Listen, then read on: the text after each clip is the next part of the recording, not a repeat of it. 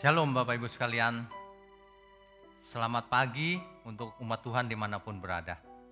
Minggu pagi ini adalah minggu yang penuh berkat buat kita semua. Khususnya kita semua yang akan belajar firman kebenaran. Untuk itu mari kita siapkan hati dan pikiran kita. Mari kita berdoa. Bapa di surga, waktu berjalan begitu cepat dan kami larut di dalamnya menuju masa depan. Tapi kami tahu di hadapan kami ada Engkau.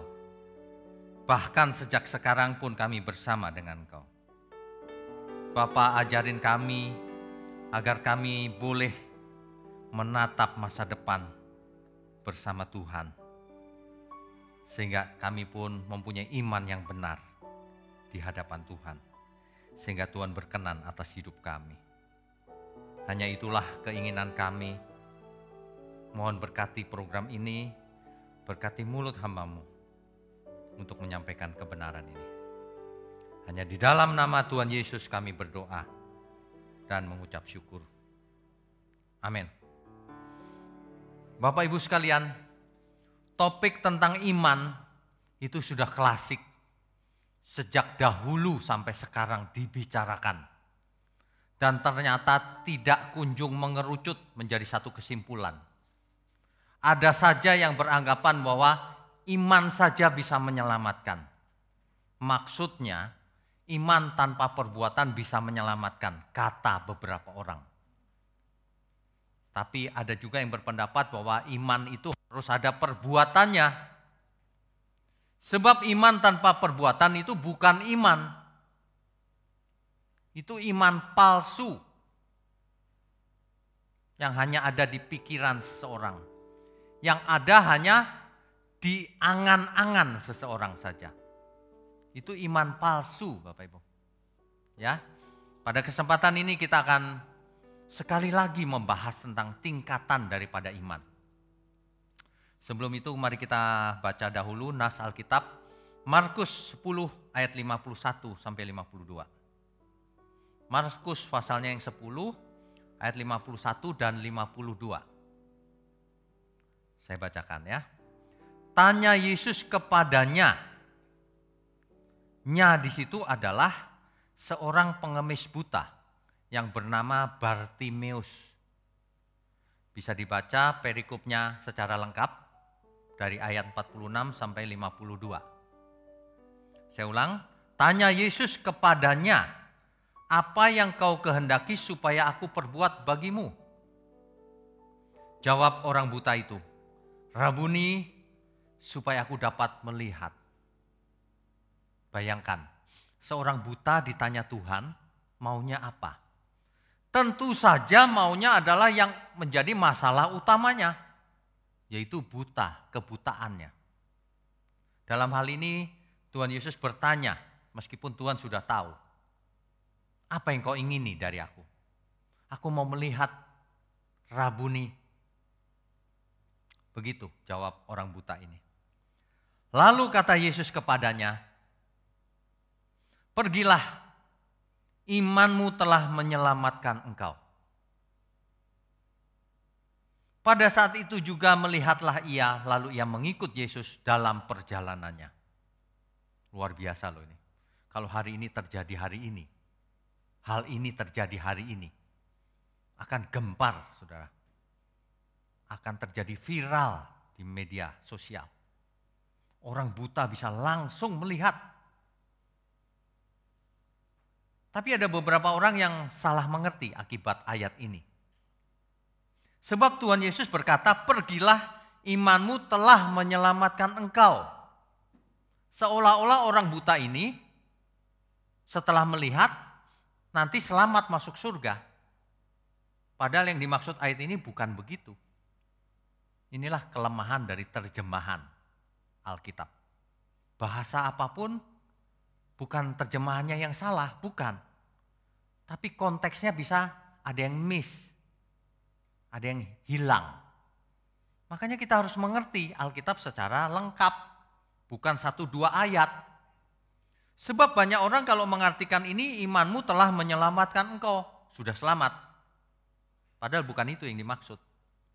Makanya banyak orang ke gereja mencari mujizat. Mereka pikir dengan mencari mujizat mereka akan selamat masuk kerajaan surga. Salah itu. Ayat ini Markus 10 ayat 52. Kata-kata menyelamatkan di situ itu dipakai teks asli Alkitab memakai istilah sesoken. Akar kata dari sozo, sozo. Kalau kita perhatikan ya, makanya kalau Bapak Ibu membaca Alkitab, usahakan membaca banyak terjemahan. Lebih baik lagi kalau mengerti teks asli Alkitab. Kalau perjanjian baru Yunani, kalau perjanjian lama Ibrani. Hanya sebagian kecil Aram. Ya.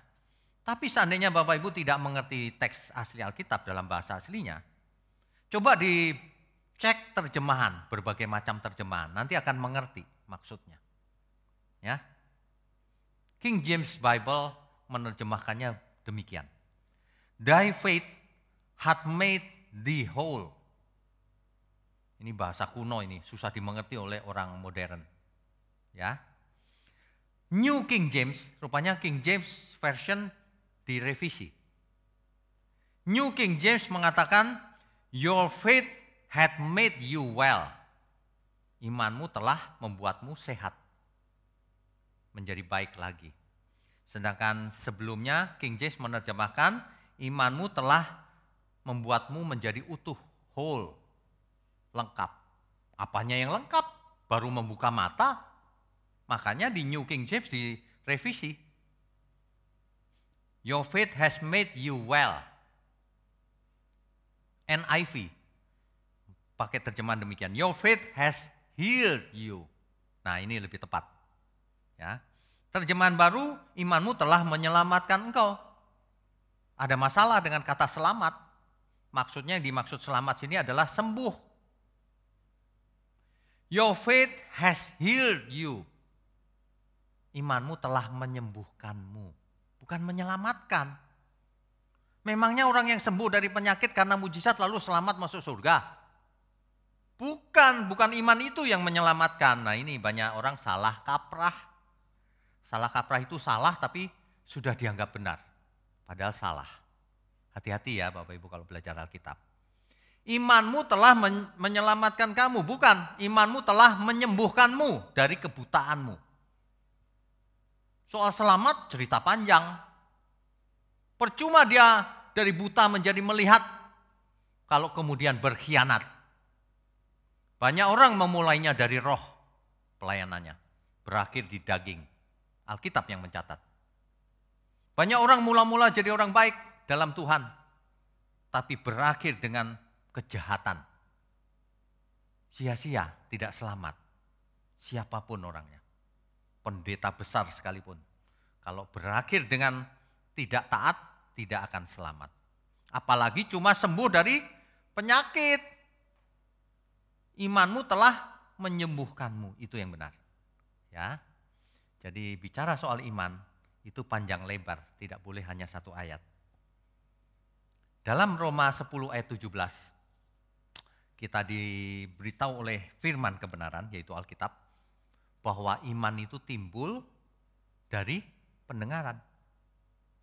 Dan pendengaran oleh firman Kristus. Kalau iman timbul dari firman Kristus, coba perhatikan berapa ayat coba. Apakah kalau seseorang membaca ayat kitab Roma 10 ayat 17 satu ayat ini lalu selamat, lalu timbul iman?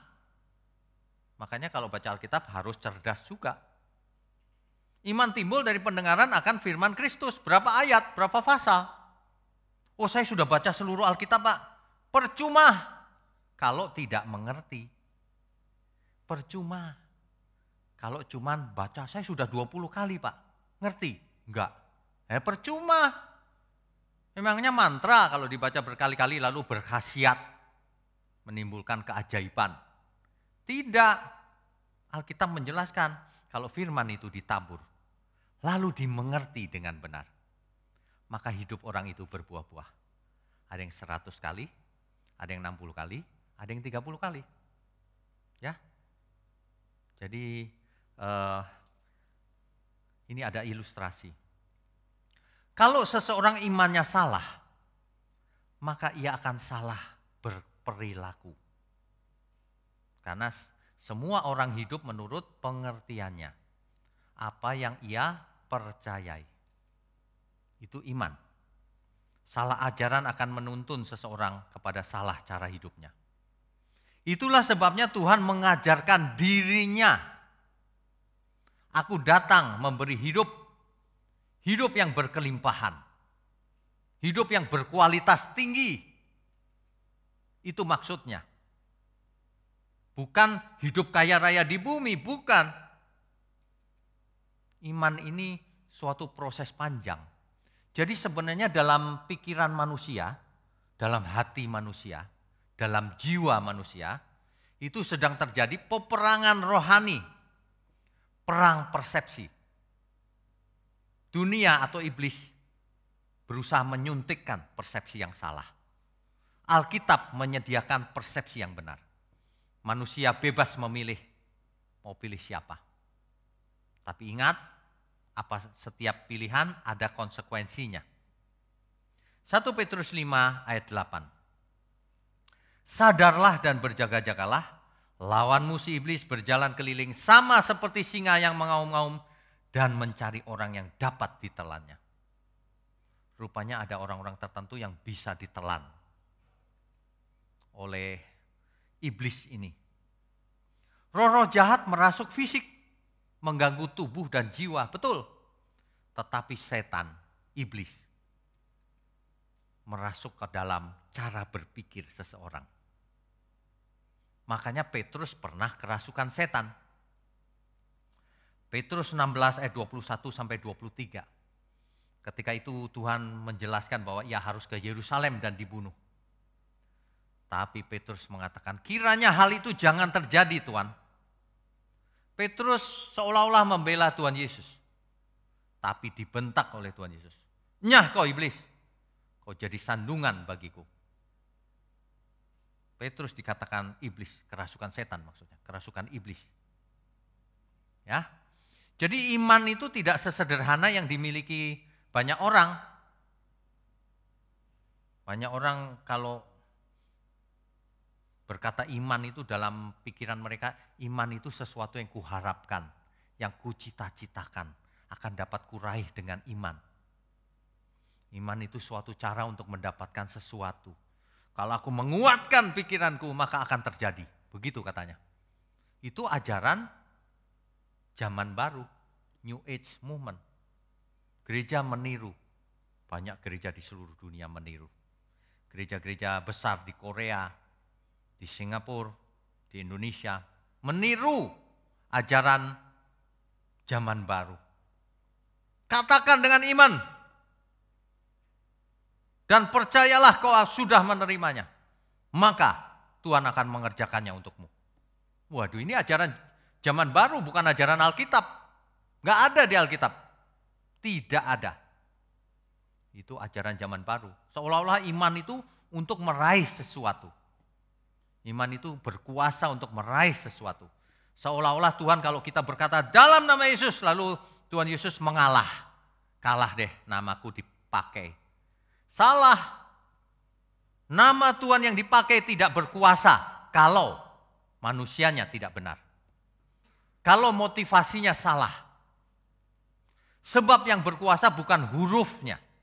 Yesus, bukan. Yang berkuasa adalah pribadi Tuhan Yesus. Ada amin ya. Nah, iman jangan digunakan untuk mengklaim sesuatu agar terjadi. Banyak orang hari ini kalau pengen sesuatu mengklaim Tuhan Yesus. Ingin handphone, aku klaim janjimu Tuhan. Mereka tidak pakai pikiran. Kapan Tuhan berjanji membelikanmu handphone, rumah, tas? Itu ajaran yang salah itu. Banyak doa yang salah, makanya tidak dijawab Tuhan. Ini banyak kasus-kasus yang salah. Iman kalau pengertiannya hanya begitu, maka imannya cetek. Tidak berkembang menjadi iman yang dewasa. Orang-orang yang mengalami mujizat, apakah Tuhan berkenan hidup dalam hidup mereka? Belum tentu. Bahkan ada satu kasus di mana Tuhan tidak suka sama orang-orang yang mencarinya hanya karena mujizat. Ingat, Bapak Ibu bertobat ya, yang imannya masih seperti itu. Alkitab makanya dibaca yang lengkap. Ya. Yohanes 2 ayat 23. Ayat ini berapa kali sudah saya baca loh. Entah Bapak Ibu masih ingat nggak? Yohanes 2 ayat 23. Dan sementara ia di Yerusalem selama hari raya Paskah, banyak orang percaya dalam namanya, percaya kepada Tuhan Yesus. Mengapa? Karena mereka telah melihat tanda-tanda yang diadakannya, karena mereka telah melihat mujizat. Beberapa di antaranya karena mereka telah mengalami mujizat. Tapi respon Tuhan ayat 24. Tetapi Yesus sendiri tidak mempercayakan dirinya kepada mereka. Karena ia mengenal mereka semua. Karena Tuhan Yesus tahu mereka mencari dirinya hanya untuk mencari mujizat. Tuhan sangat tidak berkenan. Hari ini banyak orang mencari Tuhan hanya karena mujizat. Yang diomongin mujizat terus. Yang menjadi fokus pikirannya adalah kesembuhan dirinya sendiri. Dari dulu sampai sekarang ngomongnya kesembuhan fisik terus, mujizat terus. Padahal itu tidak penting kalau dibandingkan yang utama. Yang utama malah nggak dibahas. Apa itu? Oleh bilur-bilurnya kamu sudah sembuh. Bukan sembuh dari penyakit fisik itu. Ayat itu bukan bicara kesembuhan penyakit fisik.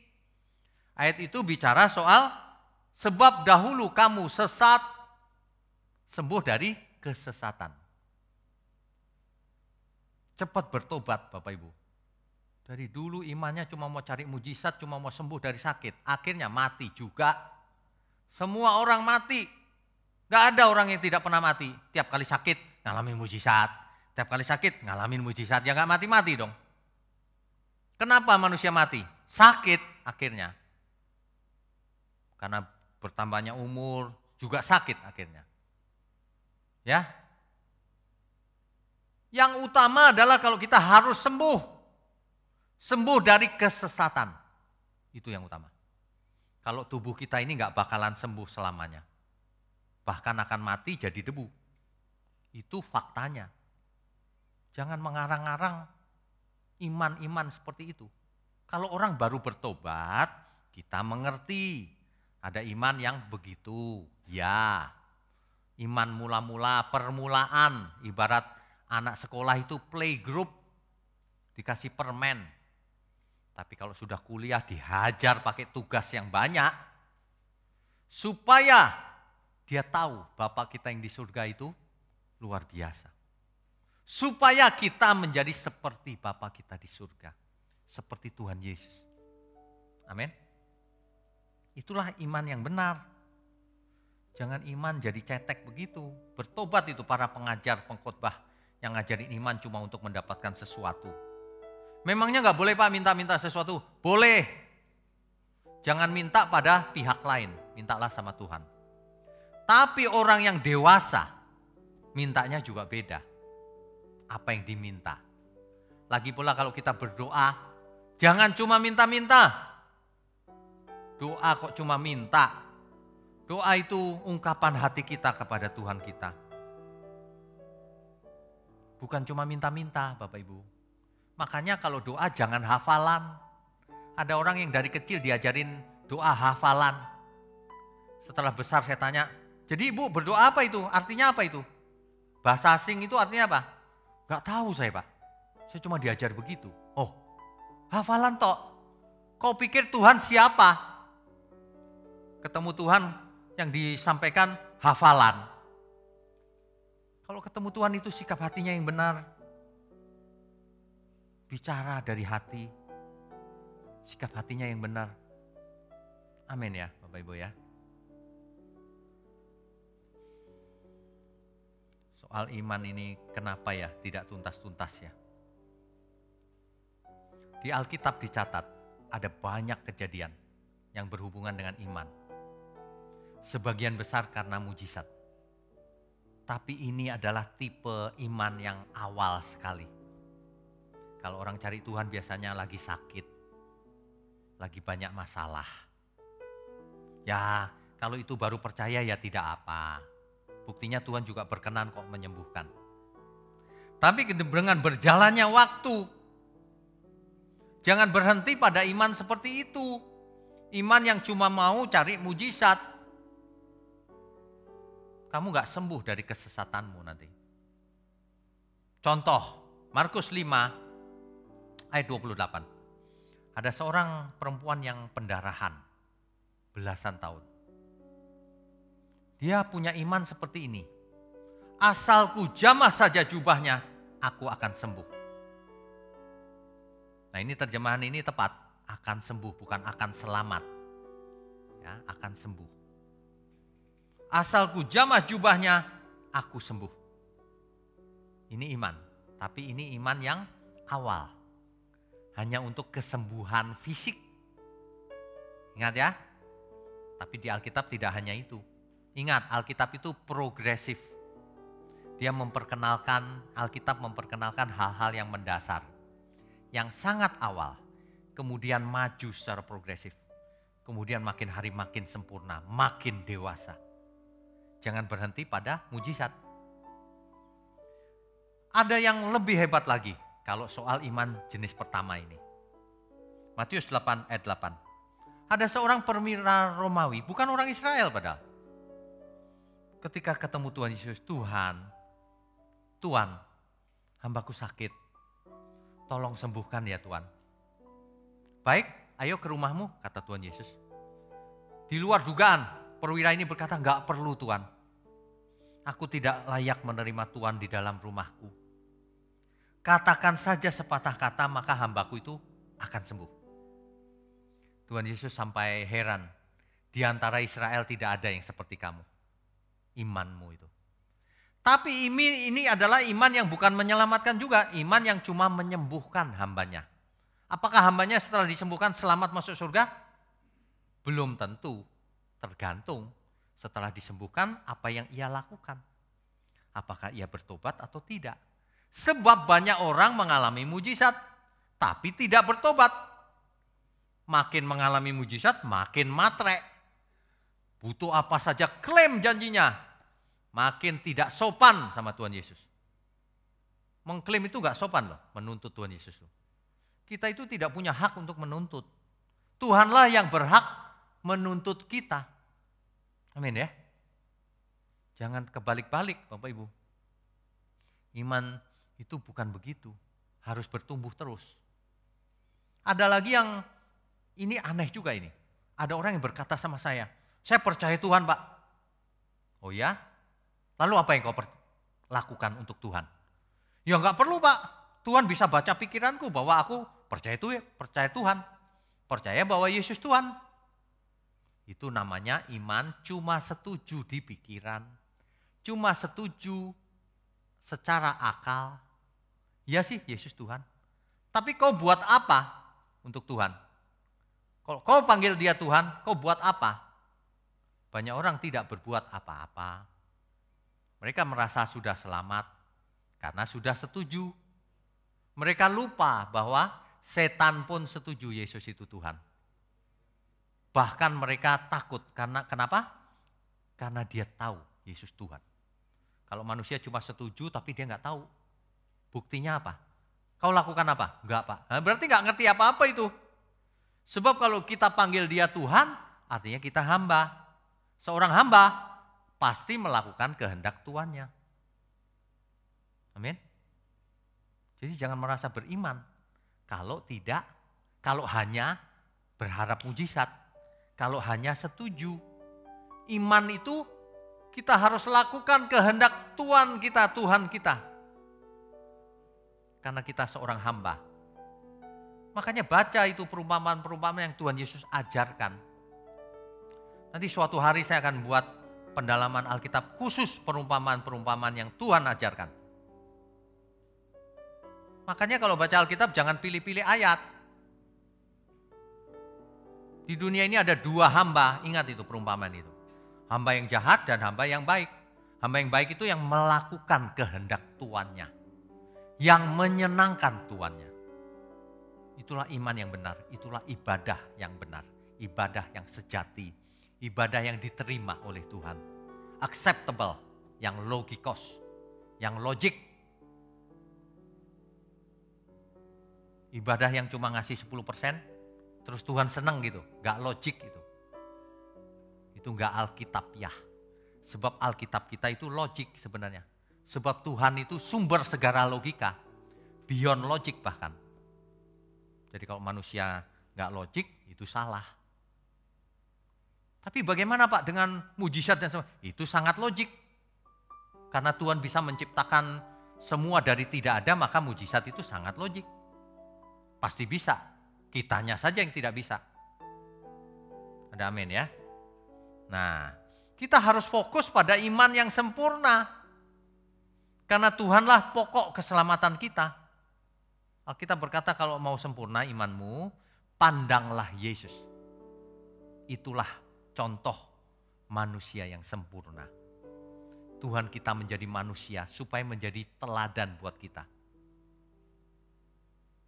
Amin ya. Ya. Jadi apakah iman yang sempurna itu? Apakah iman yang menyelamatkan itu? Banyak orang begini loh, pikirannya itu terlalu sederhana. Kalau sudah ke gereja rajin, sudah beriman. Kalau sudah berdoa, puasa dan semuanya sudah beriman. Itu bukan beriman, itu agamawi namanya, liturgis. Kegiatan liturgis. Liturgi. Beriman itu apa? Beriman itu melakukan. Beriman itu melakukan. Ada satu ilustrasi, Bapak Ibu dengarkan ya. Ilustrasi iman itu seperti ini. Di tahun 1860-an, ada seorang pemain akrobat terkenal namanya Charles Blondin. Ia terkenal karena dapat berjalan di atas tali yang direntangkan sepanjang air terjun Niagara dari ujung ke ujung. Dia jalan di atasnya, padahal bawahnya jurang itu. Air terjun Niagara. Ia sangat terkenal. Ia telah melakukan atraksi berjalan di atas tali ini tanpa membawa beban, berulang kali. Begitu juga dengan mendorong kereta satu roda berisi pasir di atas tali itu. Uh, luar biasa ya. Enggak jatuh. Sehingga banyak orang percaya kepadanya. Jadi kalau suatu hari Charles Blondin ini melintasi tali itu lagi, Orang-orang ditanya, kau percaya nggak bahwa dia akan selamat sampai di tujuan? Semua orang menjawab, percaya. Baiklah, siapa yang percaya? Angkat tangan. Angkat tangan semua.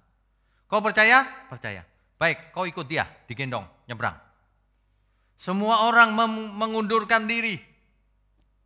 Loh, kalau percaya digendong selamat dong. Kenapa kau ragu? Berarti nggak percaya sebenarnya. Itulah ilustrasinya. Banyak orang, aku percaya Tuhan. Tapi kau nggak mau ikut Tuhan.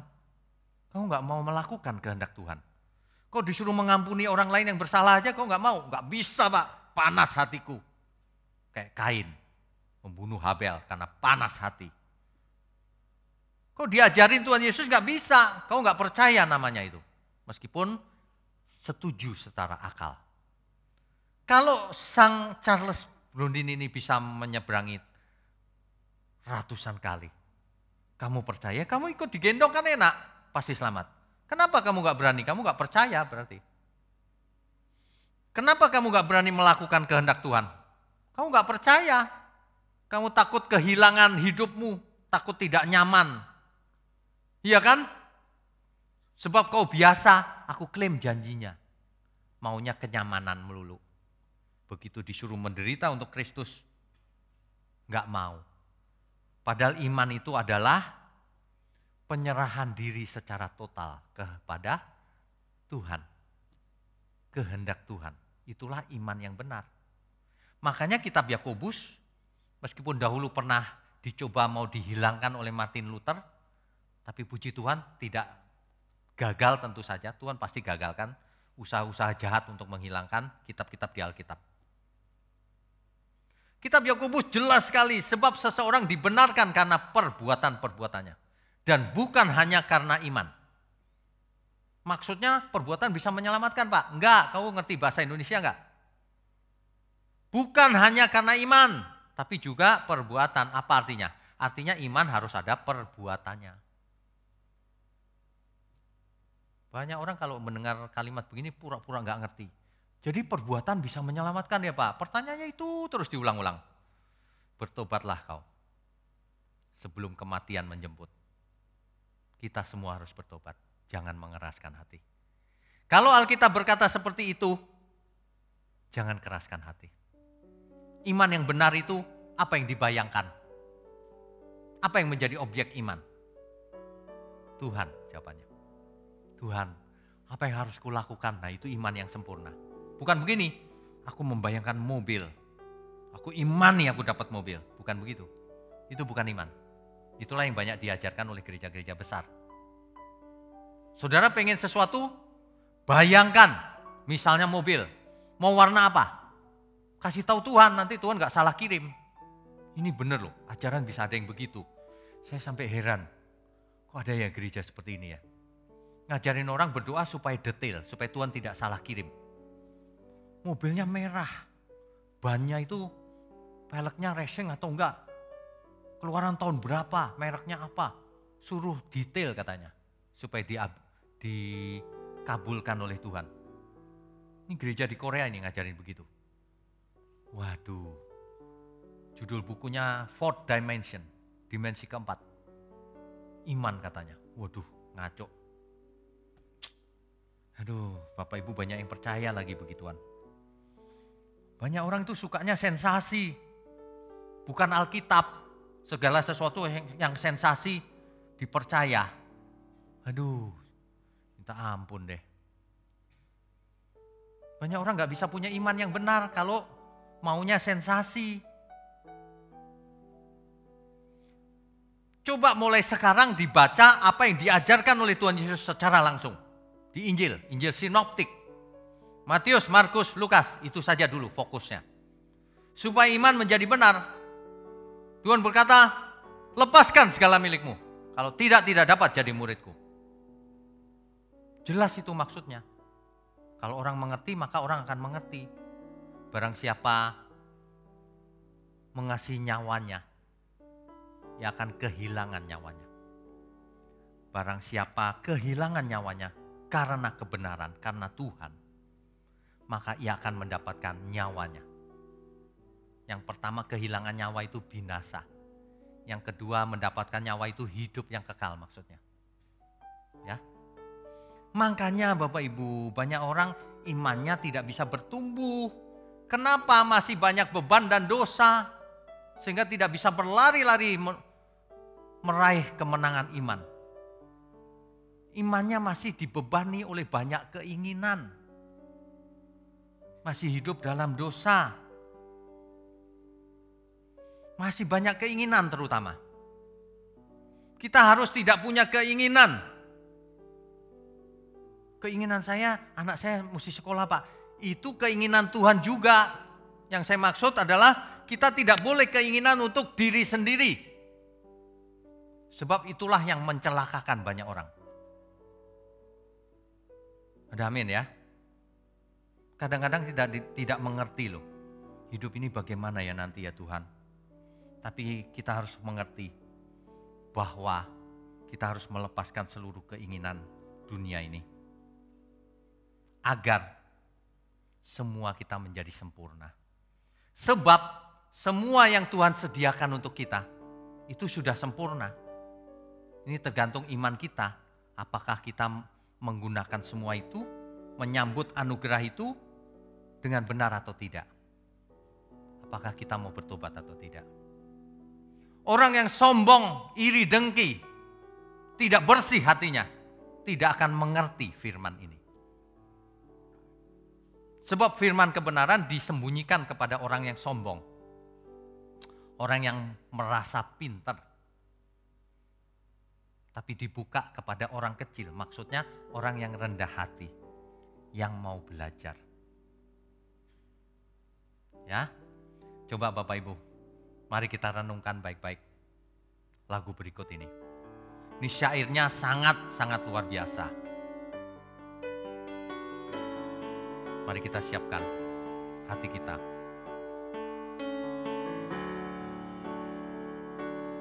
Aku percaya kepadamu, walau ku tak mengerti, dan tak pernah ku tahu jalan ini. Namun ku tetap percaya Kau yang memanggilku setia Memandu langkahku berlabuh di sana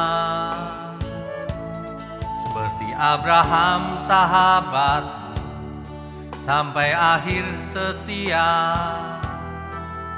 Dari jauh memandang negeri perjanjian. Kanaan surgawi permai Tanah air yang kau janjikan. Tempat pertemuan semua saleh Tuhan. Bawa aku ke sana Ajar aku setia.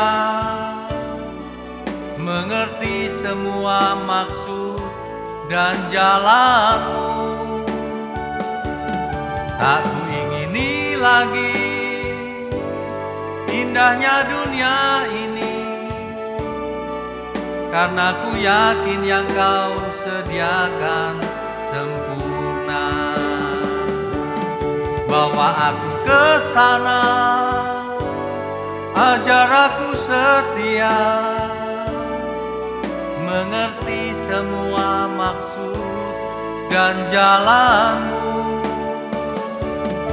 Aku ingini lagi indahnya dunia ini. Karena ku yakin yang kau sediakan sempurna. Bapak Ibu sekalian Karena kita yakin apa yang Tuhan sediakan semuanya sempurna Itulah iman yang benar Iman yang benar fokusnya pada kerajaan surga. Langit baru, bumi baru. Bukan pada dunia ini. Makanya kita harus fokus. Tuhan bawalah aku ke sana. Ajar aku supaya aku setia sampai mati. Dan mengerti semua maksud dan jalan-jalanmu. Sehingga tak ku ingini lagi indahnya dunia ini kalau aku harus bekerja keras, belajar, sukses, itu pun untuk kemuliaan Tuhan. Semua kulakukan untuk Tuhan. Agar banyak orang dimenangkan. Agar banyak orang mendapat berkat. Agar banyak orang bisa meneladani kita juga. Menemukan Tuhan yang benar. Dan hidup kita diubahkan. Mari kita bayangkan, Tuhan bawalah aku ke sana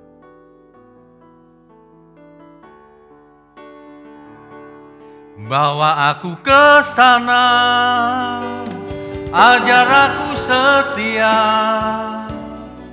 mengerti semua maksud dan jalanmu. Tak ku ingini lagi. Indahnya dunia ini, karena ku yakin yang kau sediakan sempurna. Bawa aku ke sana. Ajar aku setia.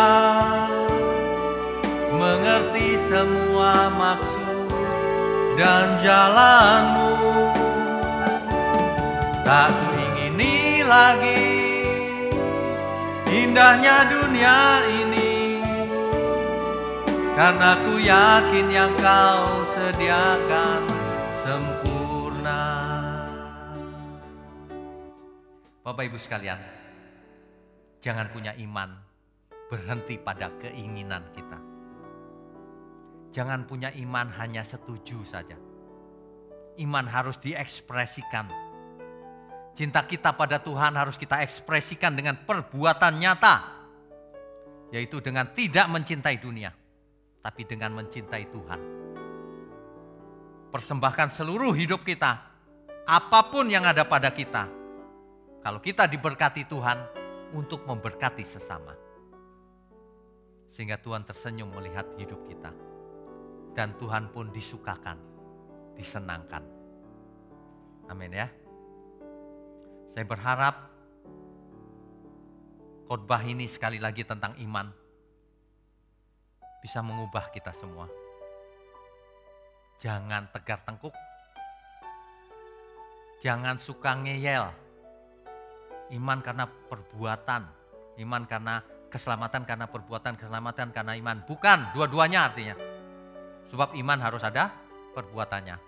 Sebab iman akan mengubah kita dari manusia lama menjadi manusia baru. Sebab iman bukan angan-angan. Bukan renungan saja. Iman itu tindakan nyata. Sama, cinta itu tindakan nyata. Ekspresi dari iman itu tindakan nyata. Buktikan kita tidak mencintai dunia. Kita mencintai Tuhan dengan seluruh keberadaan kita. Itulah iman yang sempurna. Amin. Bapak Ibu sekalian, kalau kita mendengar firman Tuhan jangan cuma amin amin. Jangan kalau di sosial media cuma memberikan jempol, like, follow, subscribe. Itu semua tidak ada artinya kalau tidak dilakukan, dihidupi dalam hidup kita sehari-hari. Tapi kita harus lakukan semuanya itu, like, subscribe, follow, bagikan semua khotbah-khotbah kebenaran, supaya banyak orang dimenangkan. Itu tujuannya. Ya, amin ya. Amin. Mari kita tundukkan kepala. Mari kita berdoa. Bapa di surga, kami percaya firman-Mu penuh kuasa. Berkuasa menyelamatkan banyak orang yang mendengarkan, mengerti dan melakukannya. Terima kasih Tuhan, di masa pandemi ini kami tidak tahu kapan berakhir, tapi itu tidak menghalangi kami untuk mengabarkan kebenaran, untuk meraih banyak jiwa, agar banyak orang dijamah oleh kebenaran-Mu dan banyak orang diselamatkan. Mohon berkati program ini, mohon berkati channel ini, agar banyak orang menjadi tertarik dan mengerti dan belajar menjadi murid Tuhan. Terima kasih Tuhan, hamba juga ingin berdoa secara khusus untuk pribadi-pribadi yang mendukung program ini. Baik dalam hal dana, doa, maupun pelayanan. Maupun yang membagikan khotbah-khotbah ini. Tuhan berkati mereka. Sebab mereka menjadi alat di tanganmu dengan efektif. Terima kasih Tuhan. Terima kasih. Berkati kami dengan kesehatan dan umur panjang agar kami menjadi berkat.